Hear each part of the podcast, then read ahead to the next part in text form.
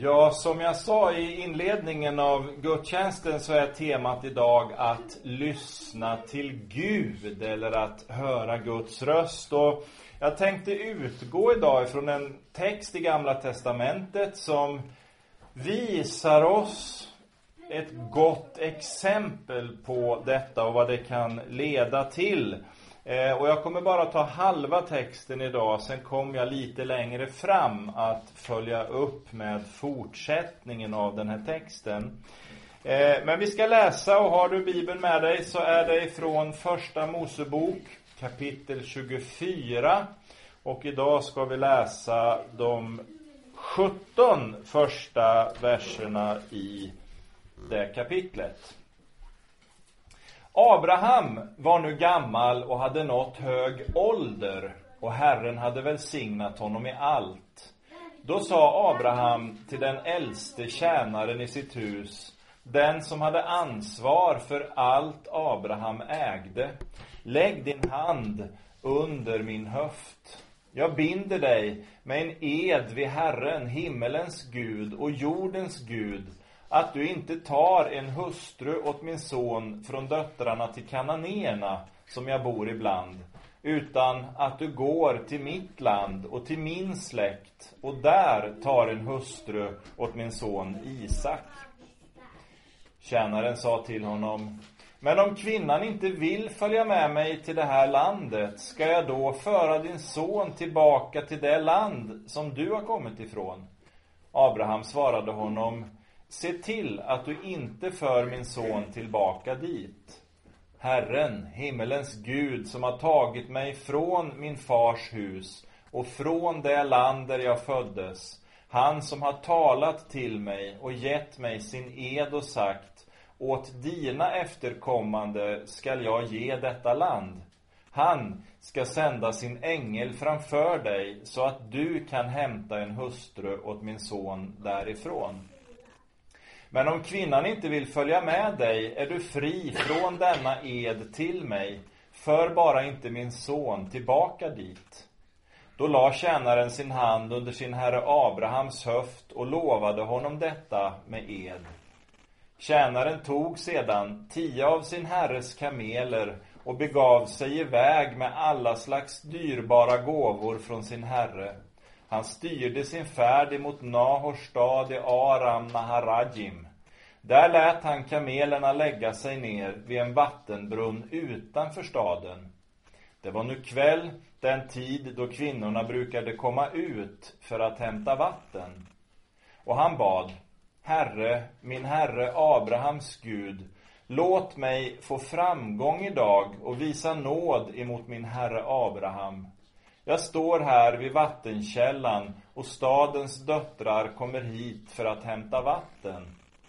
Den flicka som jag ber, räck mig din kruka så att jag får dricka, och den som svarar, drick. Dina kameler ska jag också ge vatten.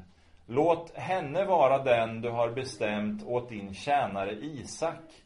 På så sätt skall jag veta att du har visat godhet mot min herre.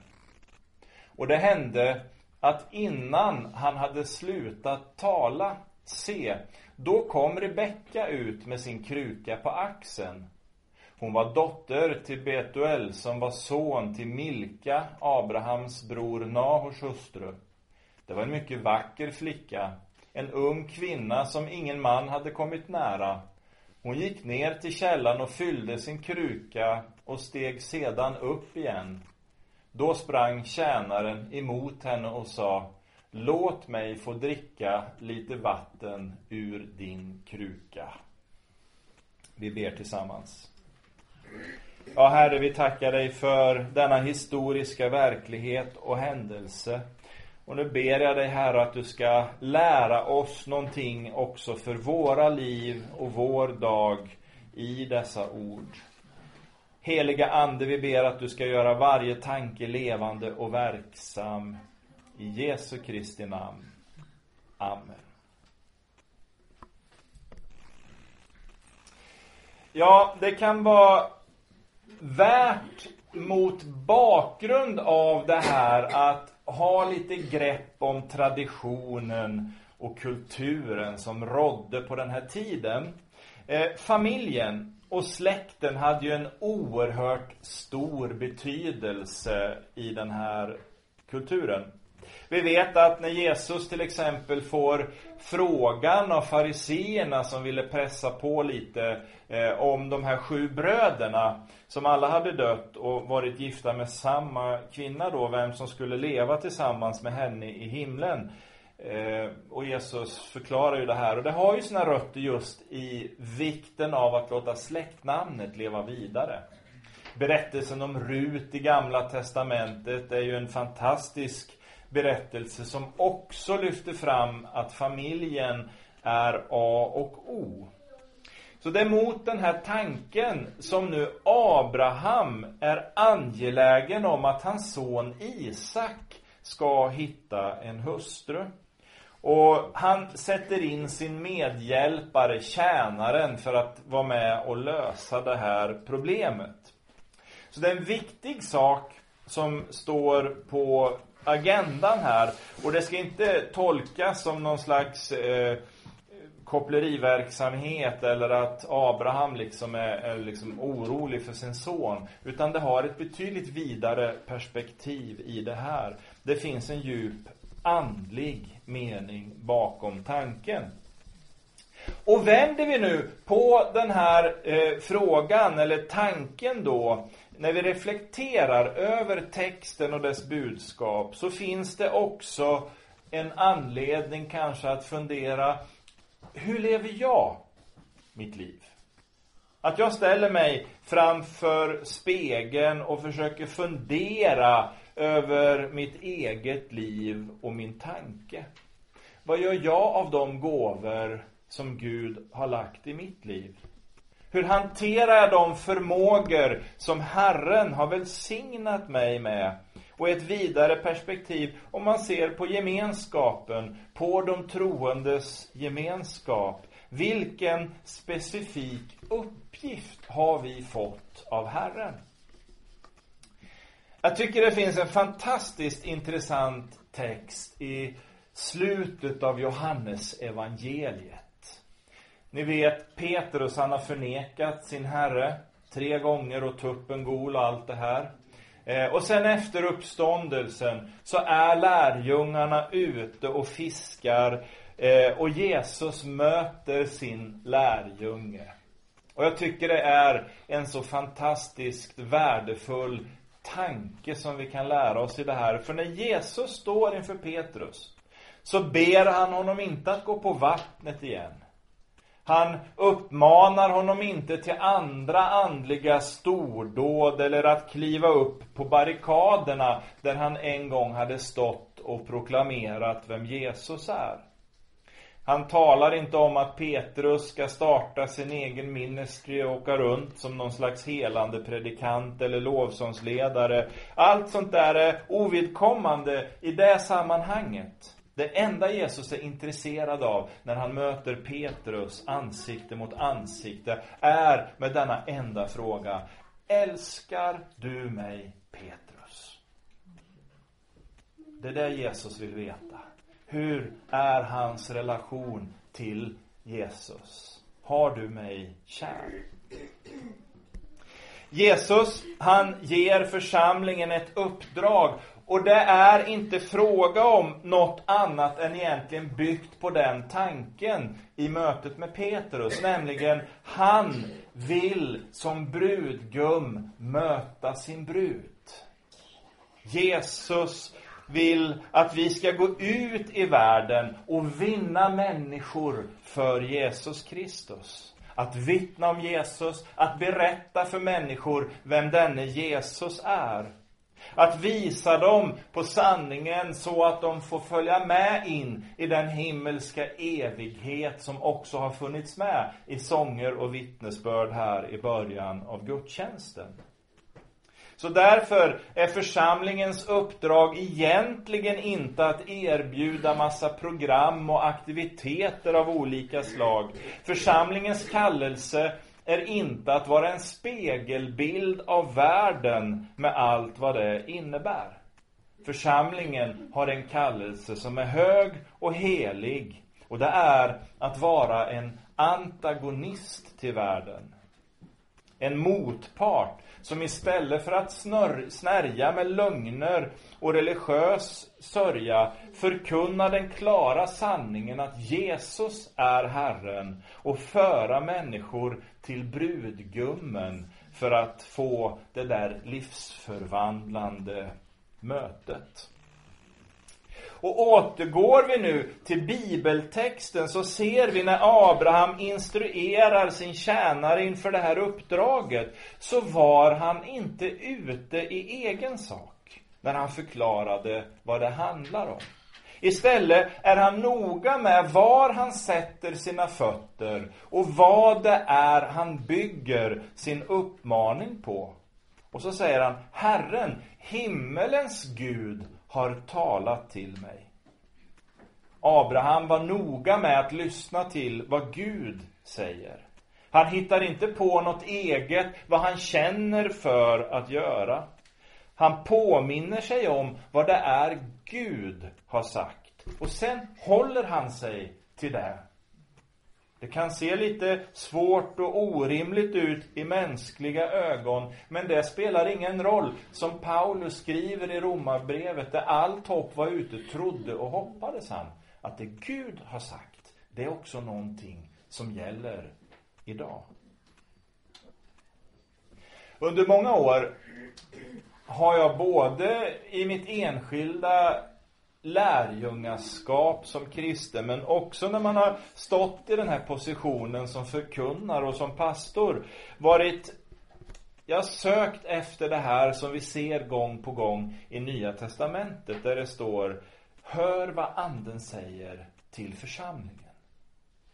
Att lyssna in Guds röst och tilltal. Och inte minst jag är väldigt snabb att börja fundera på vad jag vill och vad jag tänker och hur jag skulle kunna göra det.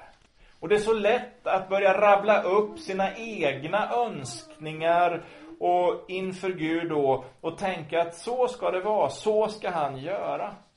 Men det blir nästan lite som lille Fridolf, ni vet han som var gift med Selma. Han fick inte en syl i vädret, för hon stod där och kacklade och, och, och drev på liksom.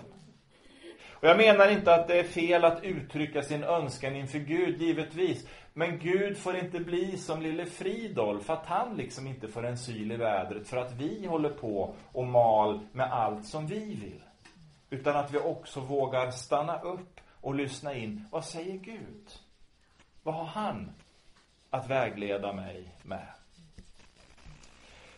Och återgår vi till texten då. Eh, det blir ju ett litet blandande här av bilder, men jag tror du kan följa tråden. Återgår vi nu till texten så ser vi att tjänaren inte opponerar sig mot Abraham när han nu lägger fram det här uppdraget.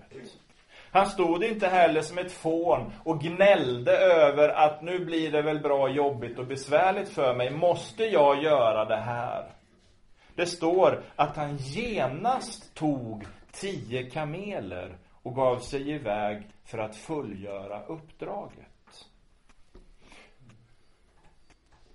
Åter, hur många gånger kommer jag inte på mig själv med det där argumentet mot Gud? Vänta lite, jag ska bara göra det här. Vänta lite Gud. Eller när vi pratar med varandra. Om någon kommer och ber om hjälp. Ja, men kan du vänta ett ögonblick? Jag ska bara. Ja, ni känner igen oss människor, hur vi alla är. När jag förnimmer något ifrån Herren så är det som med kassörer inte Maggan, men an, alla andra kassörer utom Maggan. För hon har aldrig sagt så här, jag lovar. Hon har inte sagt så här. Men, men som pastor när man kommer till sina kassörer så, så får man, ja men vi har inte råd, säger de. Vi har inte råd. Här är det aldrig så, men, men eh, på andra ställen är det så. Vi har inte råd. Och lite så är det med Gud. Vi har inte råd att åsidosätta vad Gud har att säga.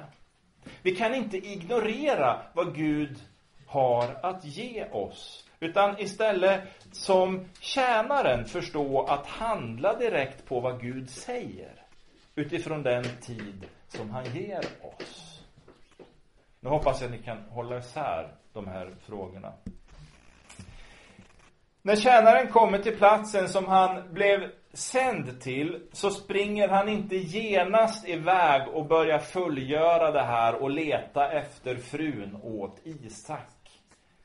Utan när tjänaren kommer fram till platsen så ser vi att istället för att jäkta så stannar han upp. Han vänder sitt hjärta emot Gud i bön. För att få rätt fokus. Och för att se hur han ska agera i nästa steg.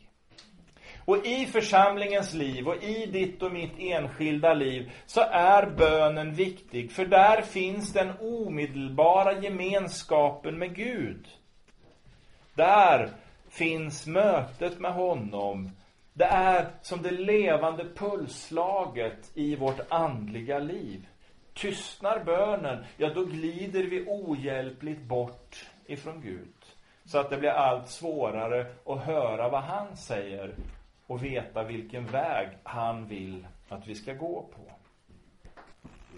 Det är intressant att se sen hur Gud verkar i det som händer. För vi läser att tjänaren blev faktiskt bönhörd innan han ens hade slutat att be. Rebecka kom medan han fortfarande var i bön. Nu ska vi inte ta det som, ett, som en intäkt för att det alltid blir så. För det vet ju du och jag av erfarenhet. Ibland kan man få be i många år innan bönesvaret kommer. Och ibland är det, som i det här fallet, att Gud svarar mycket snabbare än vad vi har tänkt oss. Rebecka hon kom när han bad. Och vi måste förstå att Guds vägar är Guds vägar och det är de vi behöver försöka hitta. Och det gör vi genom bönen. Och poängen i detta är Gud hör bön. Varenda ord, varenda tanke, varenda suck som finns i våra hjärtan hör Gud. Och han svarar på sitt sätt. Och ni vet, förr i tiden, ska se om ni kommer ihåg, förr i tiden sjöng vi så här. Det är ingen hemlighet att Gud hör bön. Den som vill bedja får en särlig lön. Din synd förlåter han, ger vila skön. Det är ingen hemlighet att Gud hör bön. Jag tog den lite lågt så Roland kunde vara med där. Ja, men så är det. Det är en sanning. Och så till sist då. Ur tjänarens perspektiv kan man säga att händelsen når sin fullbordan när han för andra gången i berättelsen lyder. För han står ju inte där med en tappad haka och är förblindad av Rebeckas skönhet. För han hade bett. Och han hade fått ett bönesvar. Ungefär som att, ja men det var väl inget konstigt.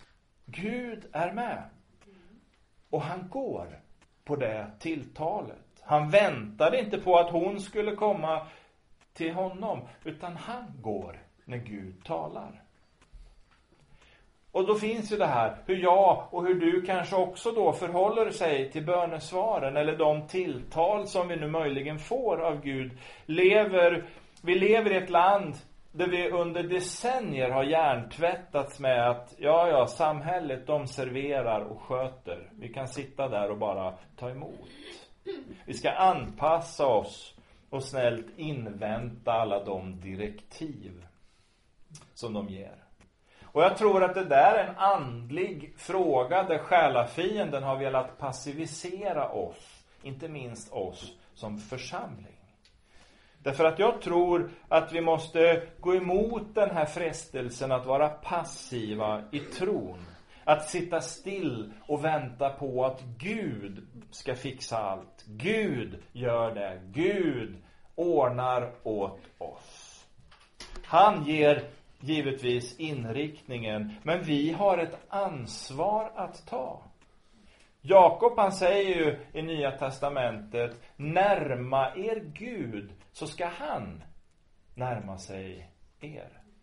Vi har att ta ett steg mot Gud. Vad hade hänt om tjänaren bara hade stått där och rullat sina tummar och tittat på Rebecka i vetskapen om att det är hon som Gud har utvalt? Men tänk, allt kunde ha spolierats. Hon kunde ha gått någon annanstans, eller någon annan hade kunnat komma emellan. När tjänaren agerar på det som Gud visar när han ber. Vad hade hänt när Mose stod där ute? Om han inte hade slagit på klippan med sin stav, då hade inget vatten kommit. Och vi kan hitta många sådana exempel både i Bibeln och i våra egna liv. Vad viktigt det är att agera på det som Gud säger till oss. Så här har du punkterna som är på något sätt en sammanställning av textens budskap som jag ser det. Vi har ett uppdrag att vinna människor för Gud. Att föra fram bruden inför brudgummen. Vi behöver lyssna in vad Gud har att säga till oss. Vi behöver agera på Guds tilltal. Vi behöver bära tilltalet i bön. Vi behöver förstå att Gud vill bönhöra oss och vi behöver påminna oss om att lyda Guds tilltal. Och jag ska inte säga när, utan ni får komma varje söndag nu. För jag kommer att fortsätta det här eh, i den texten och tala om Rebecka. Hur Rebecka hanterar situationen och för det här vidare och lär oss ännu mer av det här. Men nu ska vi sjunga tillsammans innan vi ska få lyssna till ännu mer av Ingrid och Elin kanske då bara. Men vi sjunger tillsammans nummer 416. Herre, tag du in mitt sinne. 416.